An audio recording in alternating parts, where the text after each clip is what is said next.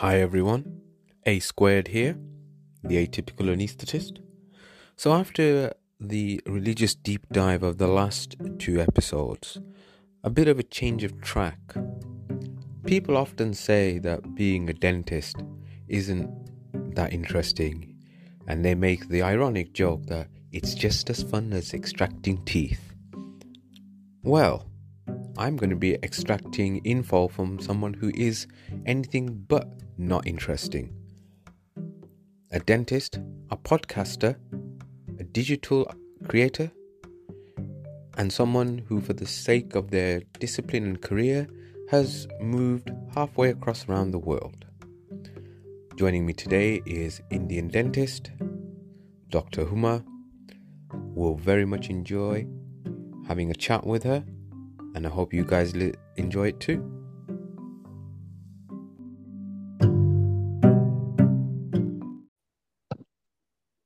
Hello. Good afternoon, Doctor Huma.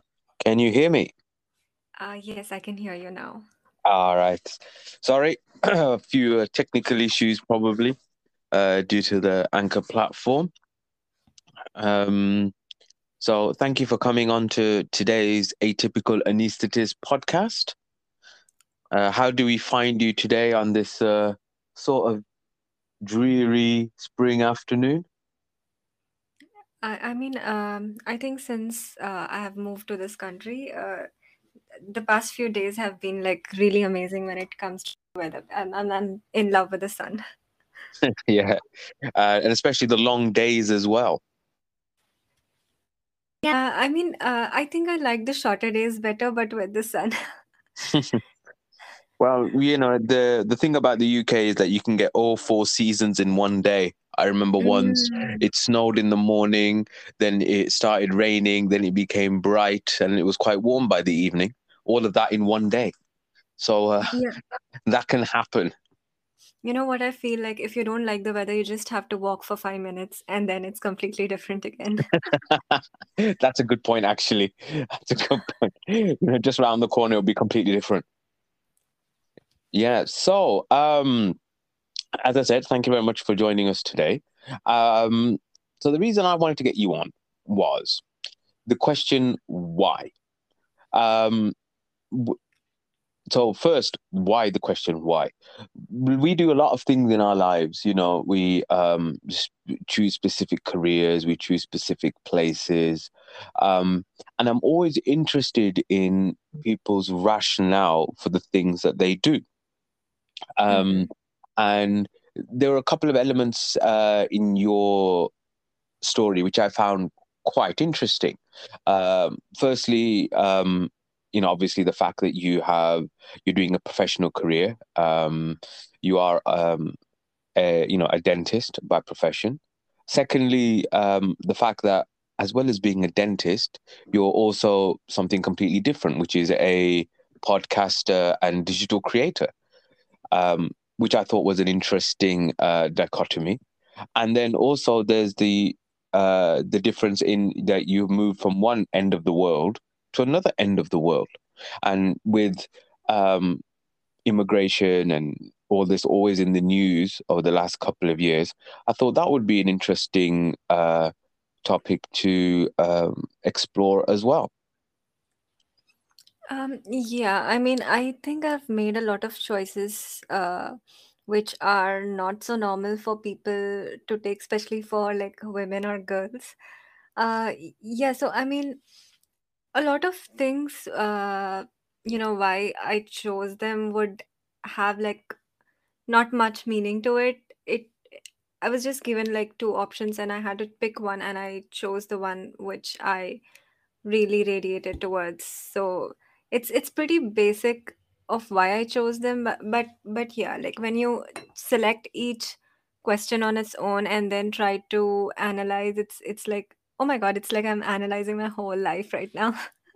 Yeah, I mean, it's it, sometimes I find that when when you have these kinds of conversations, often truths become apparent that the person themselves didn't realize. You know, um, as to, so as you know, I'm an anesthetist, the name Atypical Anesthetist. Um, and it was only really after getting the job and working in it for maybe, you know, seven, eight months that I thought to myself, this is what I want to continue. Maybe not even seven, eight months, maybe a year actually, before I thought, actually, this is the specialty that I want to uh, subspecialize in. So um, I suppose the easiest question of the lot is, why dentistry? Um, so I think it, it started with my obsession of being a doctor since I was a kid, like any other normal kid in India.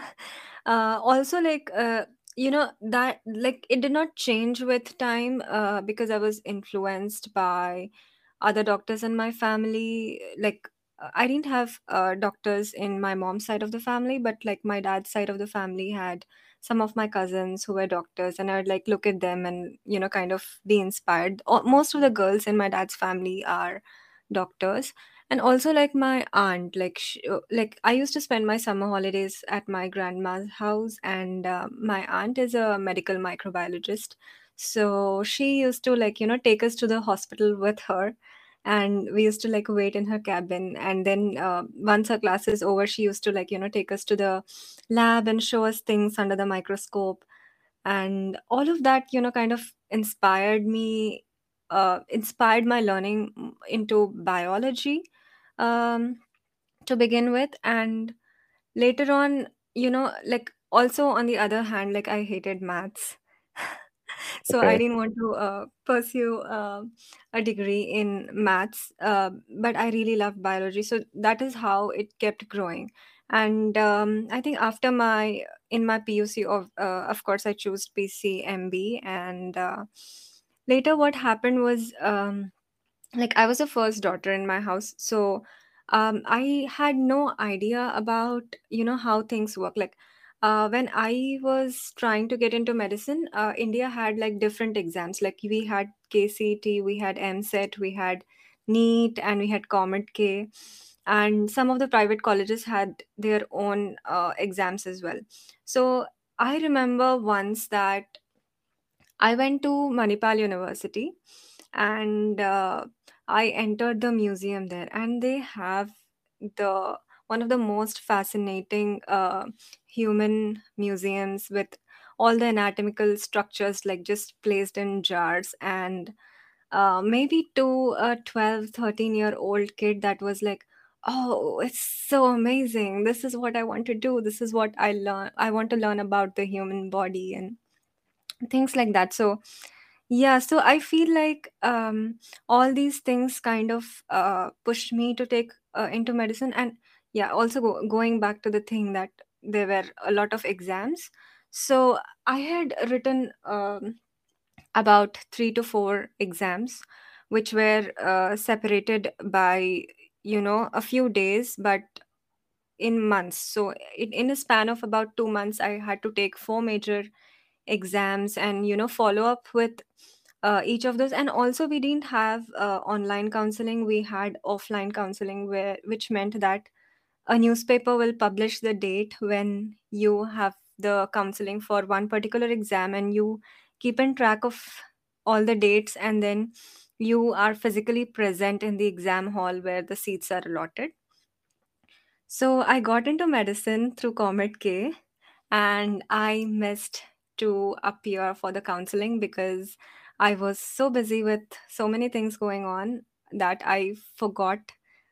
Uh, I mean, I I had no idea that they have announced uh, the dates for counseling for COMEDK, and I did not go for the counseling. And that is how I missed my medical seat. On the other hand, like in all the other exams, I qualified um, Uh, for the seat of dentistry, and in one exam I qualified for the seat of medicine, which I accidentally um, did not attend. So yeah, and when I went uh, for the second round, uh, obviously when the uh, when it was announced the first round was done, and the second round they had a few seats remaining, so they called uh, the students up again. So when I went for the second round, I remember the guy in front of me got the last medical seat, and okay. Uh, So you yeah, just so, missed out. Yeah. So, so yeah, that, that was the uh, reason I think why I chose dentistry, because Uh, but like before before becoming a dentist, I honestly had never been to a dentist myself. Okay. Uh, I worry about your oral health then if you've never been to a dentist. But okay. Uh, um, but, uh, do you think that actually the demarcation between medicine and dentistry is really an artificial one? I mean, it's not. I mean, it's still it's dental surgery, isn't it? It you know should it, it's really more of a subspecialty of medicine than its own thing, surely. Uh, I mean, uh, in a way, yes, because uh, most of the things that we uh, learn in medicine are also the things that we learn in first year, second year, or even third year um, of dentistry. We learn all of pharmacology, all of anatomy, I mean, uh, up to the head and neck, and the general surgery, the general medicine, all of it, because, you know, a mouth doesn't walk to you, a person walks to you. So yeah. You need to know the basics of everything. But on the other hand, I feel like um, at some places, dentistry is more about art and uh, how well a dentist can simulate the, uh, you know, the natural tooth anatomy, which is present in the mouth. And yeah, I mean, also it extends to the maxillofacial region, but I kind of feel like dentists should stop Uh, you know, this thing where dentists are not doctors, dentists are, I think, I mean, I think it's okay that dentists are not doctors. I think it's it's perfectly all right for a dentist to just be called dentist and be happy about it. Well, I mean, that's the way it is in this country. I mean, it's actually quite strange for me when I go to India to see uh, dentists called doctors. I find that quite odd. Um, mm-hmm. because because in the U K it's it's not a thing. But I mean, your point about you know the artistry part of it. Well, I mean, surely that is also true of the surgical disciplines in medicine. You know, general surgery, plastic surgery, mm-hmm. orthopedic surgery. Surely it's the same.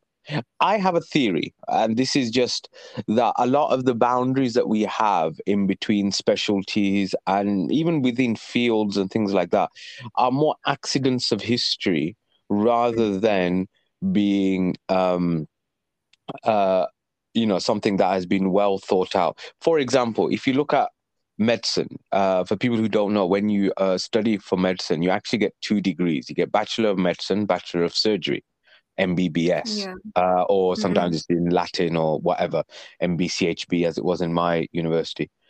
Now actually, What uh, what really is the difference between medicine and surgery? It's still you still need to know these kinds of anatomy, physiology, pharmacology, mm-hmm. X, Y, Z, right?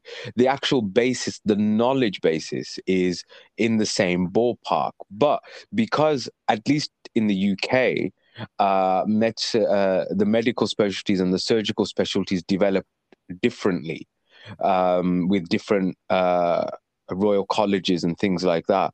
It was they were always thought to be kind of separate uh, initially, um, and there used to be this kind of snobbery of medicine, the medics versus the surgeons, and then vice versa as well over the last couple of hundred years until maybe about Victorian times when it was recognized that you know these two were basically you know different aspects of the same discipline of you know looking mm-hmm. after a patient's health.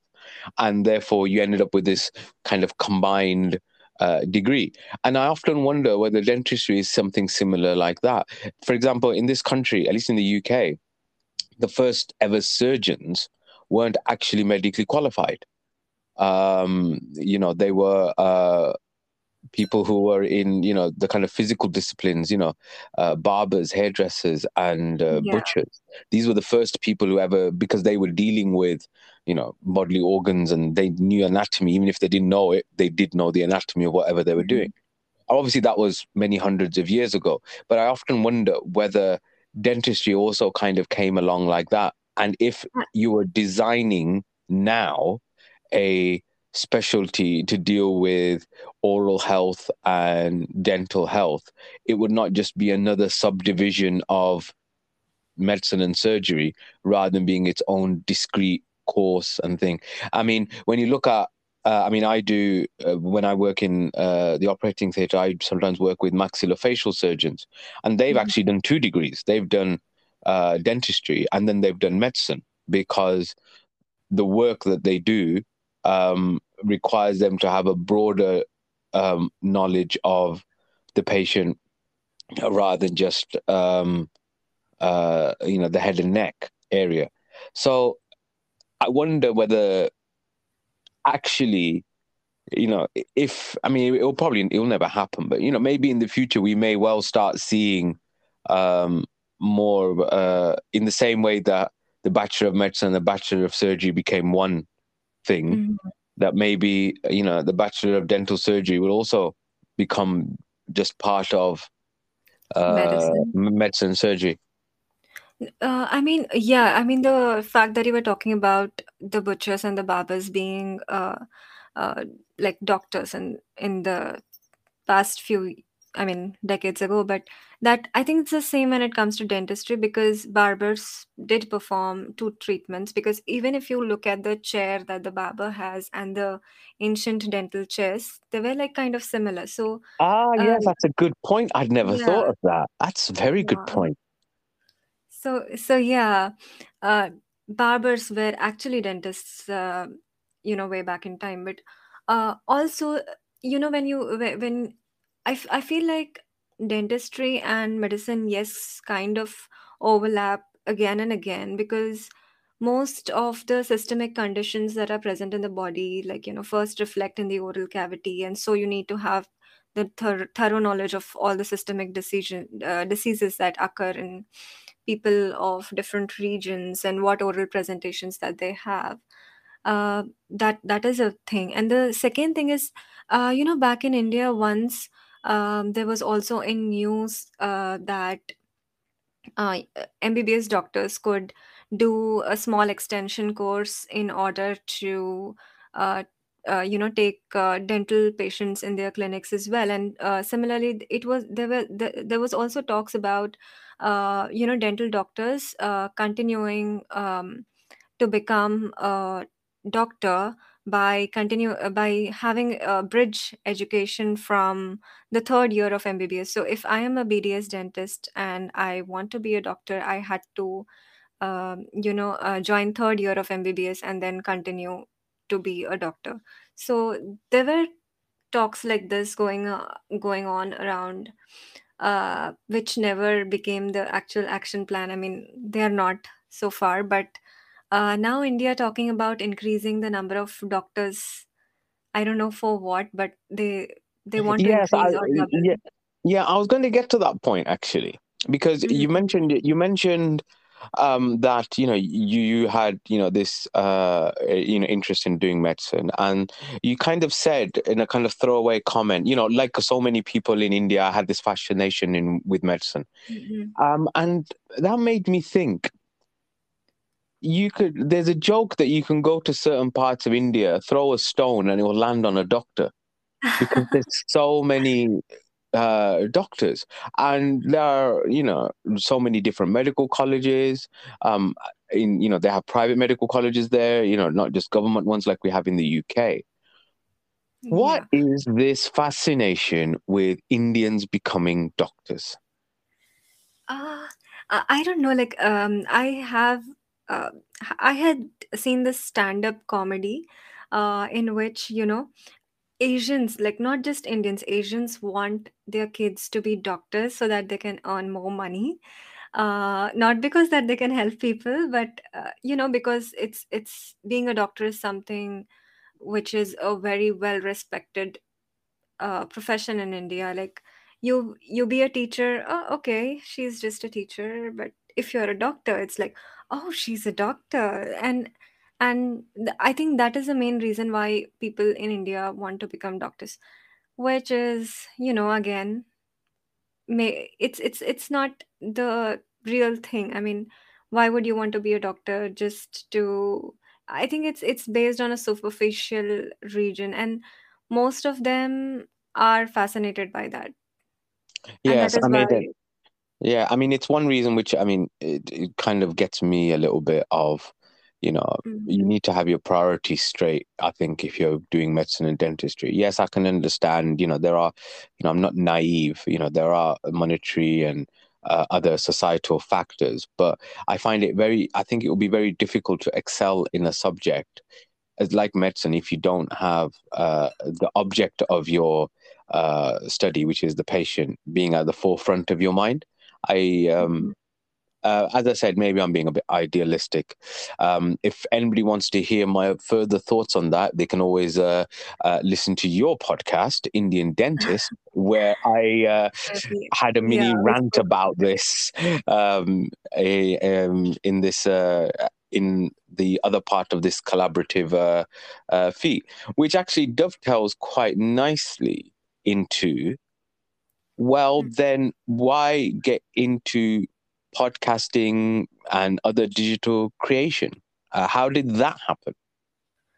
Uh, so, yeah, I started a dental page when I was about in second year because, uh, you know, like as a dental student, most of the time you study things which are, um, you know, uh, put up in your syllabus for you to master the technique, but then they are no longer in use. So if if I'm like um, reading about something, say like I was part of different different groups from uh, dentists from different countries. So there was a group from Iran, and they used to post such um, high technology or like, you know, some new technique surgeries which were like, you know, quite interesting to me and things that I have not really seen uh, in my school, or things uh, going on going around me, or the things that I'm practicing were very different from that. And that is, and I wanted to connect with people and know what kind of practicing, at what levels are they practicing, what are the new things that, you know, they have incorporated. The different also uh, at some point when I started podcasting, I was kind of in doubt about what I want to do next as a dentist, and I had no answer for me then. So yeah, so that that's how it started actually, like talking. Uh, I mean, if you have uh, gone through uh, my podcast, you can see like I have spoken to equine dentists, which are basically dentists for the horses and yeah, donkeys. yeah, yeah. Yeah, and I've spoken to, spoken to people who are into research and people who are in Dubai and people who have re- learned from uh, different countries like France. And everybody had a different, you know, approach of practicing. And yeah, I know that it's ideal for the community that they are practicing in, but that doesn't mean that we cannot learn from the experience that they have had and check if we can apply similar things in our own practice. So uh, maybe that, and maybe just to like, you know, bridge a gap and know more about what's going on in dentistry worldwide. Surely, though, a lot of that work uh, is done during through the professional associations, professional journals, uh, mm-hmm. things of that sort. Um, surely.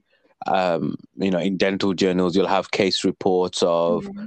uh, X uh, technique being used for Y or whatever it may be. Mm-mm. So um, what did you think you would be able to offer differently in this medium than the traditional uh, journal, course, conference medium? Uh, I don't know if you know, but... Uh... It's really difficult to get access to journals if you are a, like, you know, undergraduate student in India. Uh, when I was like, you know, when I wanted to get um, to reading journals for a particular thing that I was working on, um, it's like I need to go to the library. I mean, there's there's a lot of uh, hassle there. Like I need to, um, like, you know, only the, uh, we don't have, like as you have, Uh, things available for students over here. Like when I enrolled uh, for my master's program here, I have my own I D and I, I I have free access to Pubmed. I have free access to Elsevier. I have free yeah. access to Student Direct, uh, sorry, Science Direct. But in India, it's not like that. So if you want to access to journals, you either need to pay for it, and uh, also you don't have your college or university email I D. So and your personal email I D just is not accepted by most of these uh, websites because they don't trust you. That, I mean, they have no proof that you are a doctor or a dentist or a student. So it was it was like I need to go to the library, request the librarian to help me find articles on blah, blah, blah. And then he would do it and then he would give it to me in a pen drive. So I think it's it's a lot of hassle. Mm-hmm. So in a sense, you're kind of, it's part of this whole democratization of knowledge that the internet has provided, where it's um, using, you know, everyday smartphones and, um, you know, tablets and laptops and whatever. You can access things that yeah, traditionally I think... have been a lot more difficult to access. Yeah. And also, like, one other thing that I was inspired by was um, listening to TED-Ed, actually. Um, you know, there are a lot of interesting topics which yeah. people speak of. Uh, and I could, it was so simple that I just had to, lo- like, you know, log in on my phone and play it while I'm to work in my car. And it's, like, much more easier and you know, you can just get it right away rather than going through this entire process. Mm-hmm. Yeah. I'm just lazy in a way. I know. I mean, it's, uh, it is actually amazing. At, at least, okay. I mean, obviously you're of a different generation, but when I think of, um, you know, how it was when I was at university or uh, things like that, you know, I was, you know, I was just there really at the birth of the internet age, and you know, I think to myself how life, how much easier life would have been studying or things like that if I had Wikipedia and all these other resources, you know, just on my phone rather than having to, you know, actually put the hard yards in and working. Um, life would have been a lot easier, I think. Um, that's not to say that it is easy to do any of these courses, but um, I'm, it, it definitely made things more accessible to people. Um, the internet, the smartphone, the social networks. Why did you choose um, Instagram specifically as your as one of your mediums? Uh, mostly because, um, I mean, even I got access to the internet and smartphones when I just entered B D S. So it was like when I was in the first year of B D S, that was my first smartphone with internet and everything. So uh, like, you know, Facebook was not that user-friendly. Like, if I want to start a page uh, with the name Indian Dentist, um, it would be like, I need to provide an I D that I'm actually the person and it's not a business or whatever. And at that stage, it was like, I didn't, when I initially started my uh, page, I was like, you know, kind of skeptical about what people around me will think, perception they'll have about me. So I was like very like naive that way. I, I just uh, gave what others think about me a lot, like, you know, a lot of uh, overthinking over there. So yeah, it was it was a page which was like run by a person, but it was run anonymously. Most of the content which I posted back then was uh, posted anonymously. So yeah, um, Facebook was not uh, something which was like, you know, okay with that kind of interface. And Instagram was like more private. Like I could decide if my profile can be public or private, and I could accept requests. And uh, like if somebody shares something, then it, you know, it was like more secure. And most of the people of my generation were also like basically on Instagram mm. rather than Facebook. So that's why. Yeah, I mean, I...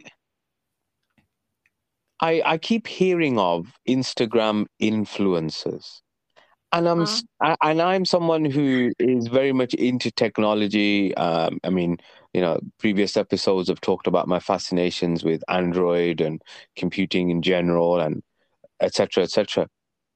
Uh-uh. I still don't exactly understand what an Instagram influencer is, and how an Instagram influencer becomes so successful. I understand how a YouTuber becomes successful. I understand how someone on, you know, Twitter, for example, but I don't understand.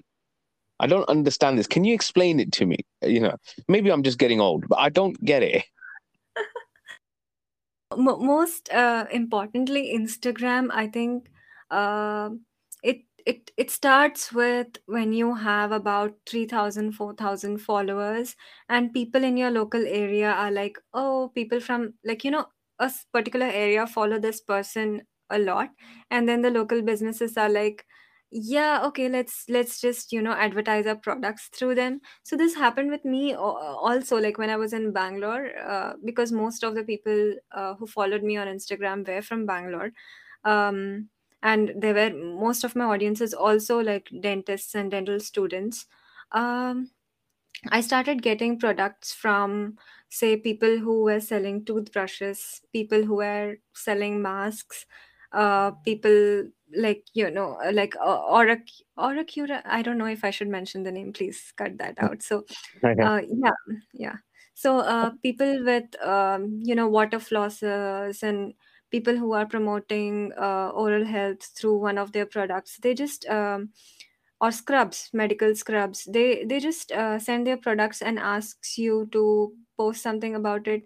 And everybody, I think, uh, who is on Instagram is kind of moved by the trends and what people are wearing and what people are using and how a dentist keeps her teeth white and what masks she's using. So yeah, so that's that's how. And they pay you per, per post, like um if I'm doing an ad for a post uh, or a post about or a story for somebody, then uh, they send me their product. I get the product for free, and they also pay me for the product. So, I mean, for posting it on my page. So I think that's how Instagram influencers really work. And uh, sadly, I feel like most of them don't even use the product that they are given. And uh, it's it's just basically ads and people blindly following. How big do you think uh, this is? I mean, it's. I feel like it's really big. People have about twenty-six, thirty million people following them. I think the highest one is Cristiano Ronaldo. He has about three hundred million people or something following him. Mm. So, you know, there are so many users. But I mean, Which those is... are but th- those are people who are already famous yeah. for other things, isn't it? You know, Cristiano Ronaldo's mm-hmm. been a. I was watching a, a a goals thing from a previous World Cup, and I realized that he'd been scoring. One of my kids is a fan of Cristiano Ronaldo, and I realized that he'd been scoring goals for Portugal before that boy had been born. You know, so yeah. um, so a lot of the, a, a lot of people are already on there, already famous, but people who aren't, people who, as I said, come out from nowhere and then suddenly um, become big. Um, I can see how it happens from what you've said now. I can see how it happens. Um, it's interesting. Maybe, guys, I shall start an Instagram page myself um, because, hey, if there's free money available, I'm not going to say no to it, you know. Um Which uh, brings us on to the last why, probably, uh, which is, um, we, well, you're not in Bangalore, you're in Birmingham now. So mm-hmm. how and why did that happen? Uh, so that is another part. Um, so, yeah, as I said, um, after I finished my B D S, um, I was I, I was actually working as a you know, junior dentist and shadowing dentists in my area when I was a second year student. And I knew how the system is and how things dentists in India, or at least the city that I was in. And um, yeah, and the pay, the pay that I would get, I was like not happy with that either. Uh, but, but, you know, that was a pay for a dental student, but yeah, still, still not happy. And um, and simultaneously, I started my podcast, moved to Bangalore from Gulbarga. And as soon as I moved from Gulbarga to Bangalore, I saw this sudden shift. Like, you know, um, the dentists uh, had better facilities for their patients. Their patients were open to paying more for the treatments. So it went hand in hand Uh, on how the patient is getting treated and what services they are being provided with and the quality of care as well. So, yeah, I honestly, like um, when I started and initially as a dental student and when I used to observe certain things, I'd get really frustrated by how some dentists work. That's really upsetting to say, cruel uh, also. What do you mean, um, what do you mean by you are frustrated by their work? Do you mean clinically or? This, this, the setup, the addic, uh, the way they would sterilize instruments, the basic things, and also like the clinical work, you know, like these people that I used to work for had a postgraduate degree, and um, they're working on patients like every day, and their work is, you know, I, when I look at that work, I, I don't want my work to be like that ever, like ever. So, I don't, yeah. So, so would I be, is it too far for me to say that their work was substandard? Yeah, kind of. I mean, at least I felt that way. Okay. Um. So, but they've got lots of qualifications. So surely the more qualifications you've got, the better standard of care you can give. Uh, see, I think that is something which could be different from person to person. I mean, I know my friends who were in my batch who were just like maybe just passed out, and I know the quality of care that they were willing to give their patient and the type of work that they had, and I would anyway prefer my colleague to be my dentist rather than the one who I used to work for at that time. I, I, I, mean, I, that, mean, I mean, that's a little bit worrying, isn't it? I mean, you know, you're because you're now in a major city, you're now, you know, in major institutions. Um, you know, you, you it's kind of the opposite, isn't it? You know, the the the brand new doctor, uh, doctor or dentist that's just come out from. For people who don't know, Gulbarga is only a medium-sized town, large town, mm-hmm. just about a city. Not exactly the biggest place in when, especially in context of India, you know, compared to Bangalore, an international city, metro, you know, internationally well renowned as the, the Silicon Valley of uh, of India, um, and yet you're describing a decrease in the quality. No, no, no. Some... I mean, uh, I mean, uh, when I was working in Gulbarga, like I worked in about three, four clinics. And this was one of the doctors that I was talking about who had like really substandard work. I, I mean, I'm not saying uh, like that all the dentists are so uh, because um, I worked with, I also worked with like uh, Doctor Wasim, and there was Doctor Sharon who had such, uh, you know, good, uh, like they had like really good uh, quality services, and they really took good care of their patients and made sure that their appointments are placed on time and everything. And they had a pretty good setup as well. Okay, so... Okay, so I'm, again, I'm slightly a bit confused now then. So... Okay, okay let so, me tell so, so, yeah, so, so what was then the, a, uh, the drive then uh, to...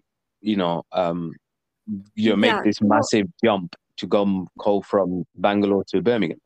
So, yeah. So firstly, like I worked uh, in Gulbarga with three to four doctors, and I, I mean, I really loved some of them, but then some of them I didn't. And I think the last one that I worked with was the one that I didn't. And then I decided to move from Um, Gulbarga to Bangalore. And then when I reached Bangalore, I was preparing for the NEET exam, and simultaneously uh, I was working in a clinic uh, with another doctor who has actually uh, done his B D S, M D S in India, and he also had experience from Australia and U S A. So he had done fellowship in U S A. Uh, and I, when I went to his clinic, that was the type of clinic that I wanted to own. And I could see that, you know, the difference in the type of patients that they visit and the kind of services that he provides and the qui- the quality of care that he gives, basically. So I was inspired by everything that's going on in Bangalore. And, okay, I see, uh, I see now. Okay, yeah, that, made, that, yeah, that makes sense. I understand now, yeah. yeah. So after that, like I was, you know, even at this point, point uh, I was not, not quite sure about myself if I would be able to secure a place in a college which is not in India, you know, I had my self-doubts. So uh, yeah, when I was like preparing for the NEET exam simultaneously, I thought, let me just apply to the colleges in U K. And I selected U K because um, I don't know, like Canada has like really uh, difficult Uh, process for dentists. Like they have an exam that we need to take, and that's uh, or a course which is like five years. And uh, also, like when I was thinking about Australia, I knew that it had its own drawbacks as well. Like uh, I heard from people who have been there that um, like, you know, Australians usually prefer people from Australia to be their dentist, and they don't really trust Indian dentists. So even if there are good amount of dentists there, they don't have patients to work with. Um, and then I had U K, which actually had these courses which aligned with the time that I have in my life that I could dedicate towards, uh, you know, being a more trained professional. So the, the, there were courses for a year, two years, and three years. It fit into my financial budget as well.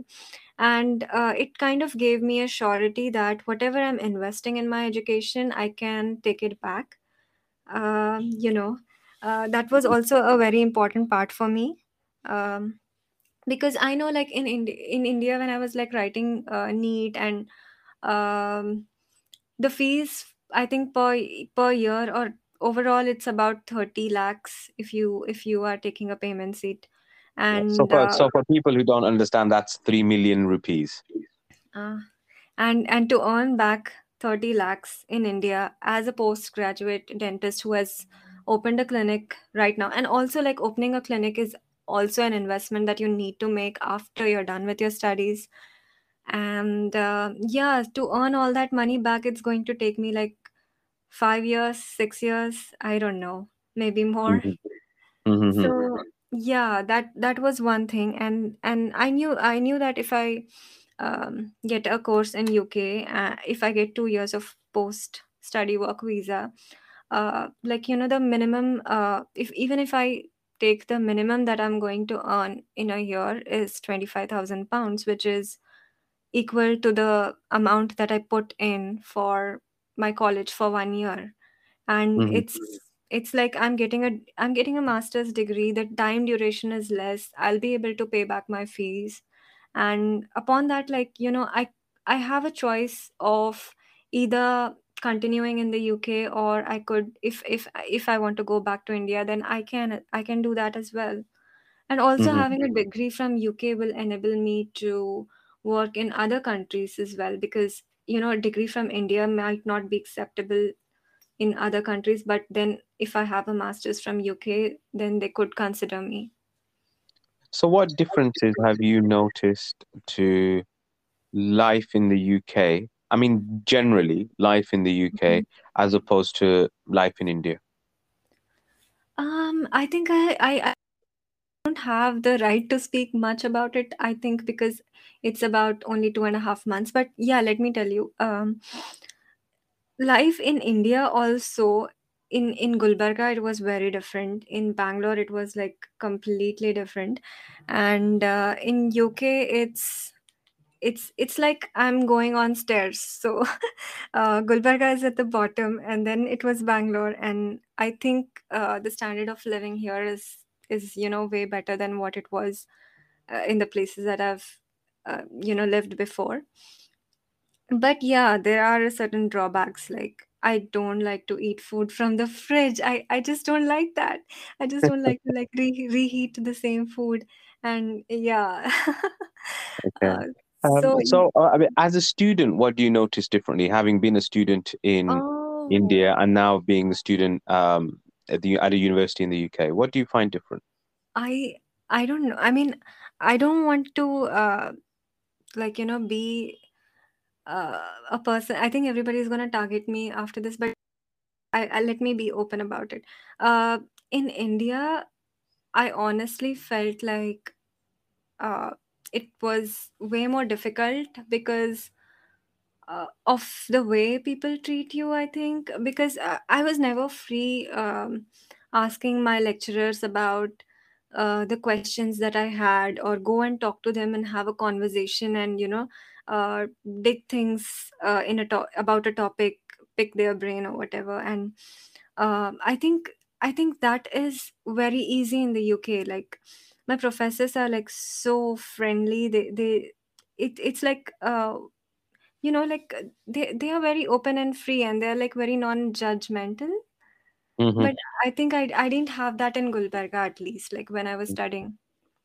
I mean, it's something actually that we talked about um, uh, yeah. on your podcast, wasn't it? That there is a there's less. I mean, there is a hierarchy. There's always hierarchies, but it's it's much less. It's much flatter in the U K, and there's a lot more. Uh, you know, people are much more approachable, generally friendly. There's less of the yes sir, no sir. I still find it weird when I get doctors who come over and they keep calling me sir, and I'm like, shut uh, up, I'm not that old. Flipping out. Yeah, stop calling yeah. me sir. Yeah, yeah, you know, just call me doctor, whatever. But that's fine. I mean, I even that I find strange. People calling me Doctor Majid, Doctor Sheikh, or whatever. You know, even that I find a little bit odd. But I've got used to that. You know, um, but people, when people call you sir, it's like, no, shut up, please. I'm not your yeah, headmaster. I mean, I, yeah. I think I did that. When when I first moved here, I was like referring to my professors as sir and ma'am. And one of my uh, professor was like, I'm not the queen. Don't call me ma'am. I was like, so now I just call everybody as professor. Yeah, yeah, yeah. Yeah. And, and yeah. it's actually quite nice on how the entire classroom discussion takes place. We like my lectures are so much more fun. I think uh, recently, like we have uh, one of our professors, Professor Ziad, and we played like a K B C, uh, like oh, okay, about yeah. Who Wants to Be a Millionaire? Yeah, yeah. So yeah, so we played a game with him, and every class is different. Like everybody tries to. It's it's more fun. It's more interactive. You learn more. Uh, at least uh, for me, I think this is a better way of learning than what we have in India, because it's it's very it's very boring in India, because it's just like, you know, one presentation and the lecturer is just standing there and talking and talking and talking. There's no there's like really uh, minimum interaction, if I have mm. to say. I mean, uh, I suppose I should put up a little d- disclaimer, because I don't want everybody to start hating on me as well. Obviously, your mileage may vary. Every ho- every place is different. Some places are good. Some places are bad, and yeah, et cetera, et cetera. And these are massive generalizations to say that for yeah. everybody. But, you know, it, p- people's personal experience are what people uh, take, you know, a- anecdotal evidence, maybe anecdotal, but it is very important. It's still classed as a degree of evidence, and word of mouth is often probably the strongest uh, uh, recommendation or uh, discouragement. I'm, um, I've, it's less nowadays, but, you know, I'm a bit, uh, I was a bit of a movie buff. You know, I used to watch quite a lot of uh, cinema, and, you know, the concept of word of mouth, the word of mouth hit, you know, not the one that's had or the advertising and has the biggest stars and actors and Marvel or D C or whatever. But the one that, you know, your mates would say, you know, this is a really damn good movie. You should watch mm-hmm. this. This is a damn good movie.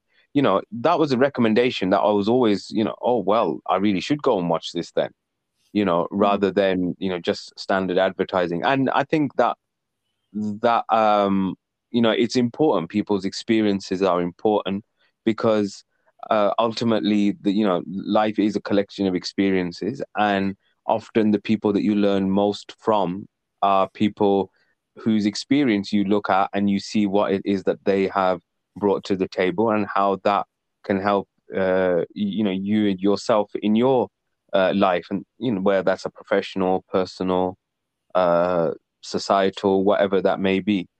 Uh, so I just want to thank you uh, very much, uh, uh, Doctor Huma, for coming uh, on this uh, uh, episode of uh, Atypical Anesthetist.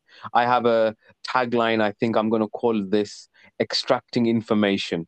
You know, not uh-huh. extracting teeth, but extracting information, because I feel that's what I've done from you today. Um, you can catch uh, Doctor Huma as Indian Dentist uh, on Instagram, and uh, she has a podcast which uh, she kindly allowed me to come on and uh, talk my nonsense as well. Um, Uh, and I just, again, I just want to say uh, thank you very much for joining us. Uh, any final words? Um, thank you for having me. And I was, as I told you yesterday, I was like really nervous about it, but I think I did okay. Oh, I think you did very well. Um, yeah. You know, yeah, the, the, you the, the, in the same way that there's no sir or ma'am, this isn't an exam either. you know.